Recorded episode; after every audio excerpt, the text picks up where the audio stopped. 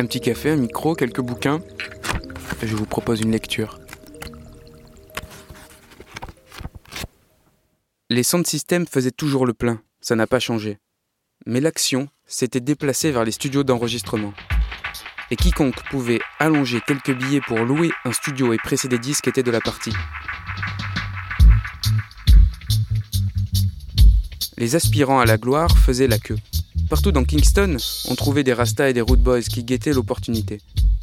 Nul ne se souciait de contrats ou de décomptes de vente ou d'autres broutilles du même tonneau.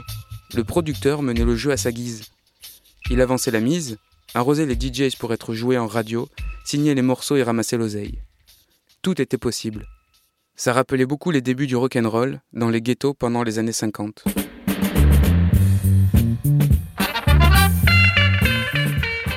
À l'époque, on l'appelait ska. Juste une pulsation, immuable et simple comme bonjour, si simple que seuls des Jamaïcains illettrés savaient la jouer. Les Rolling Stones n'y sont jamais parvenus. Qu'on la nomme ska, blue beat, rocksteady ou reggae, la pulsation jamaïcaine est trompeuse. Bien plus riche qu'il n'y paraît.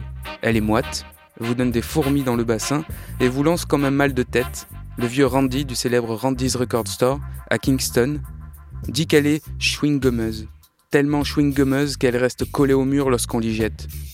Elle agit à la fois sur la moelle et sur l'épiderme.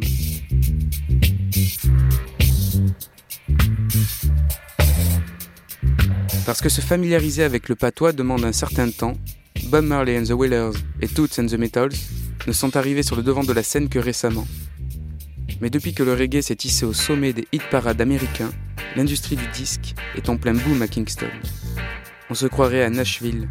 Dynamic Sound a démarré dans une cabane de jardin et est depuis devenu un vaste complexe qui abrite un studio 16 pistes, ainsi qu'une usine de pressage et des bureaux, une république économiquement autonome, entourée de barbelés et gardée par des hommes armés, chargés d'empêcher d'entrer ceux qui, jamais à court d'espoir, persistent à venir jour après jour, prêts à escalader les murs à l'affût de la moindre ouverture.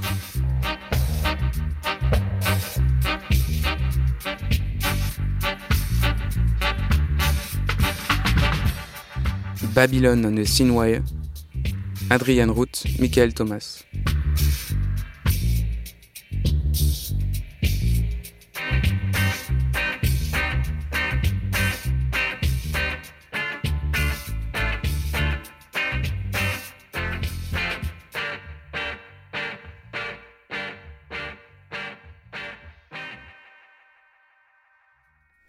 Fait à la maison. Parce que la radio nous réunit.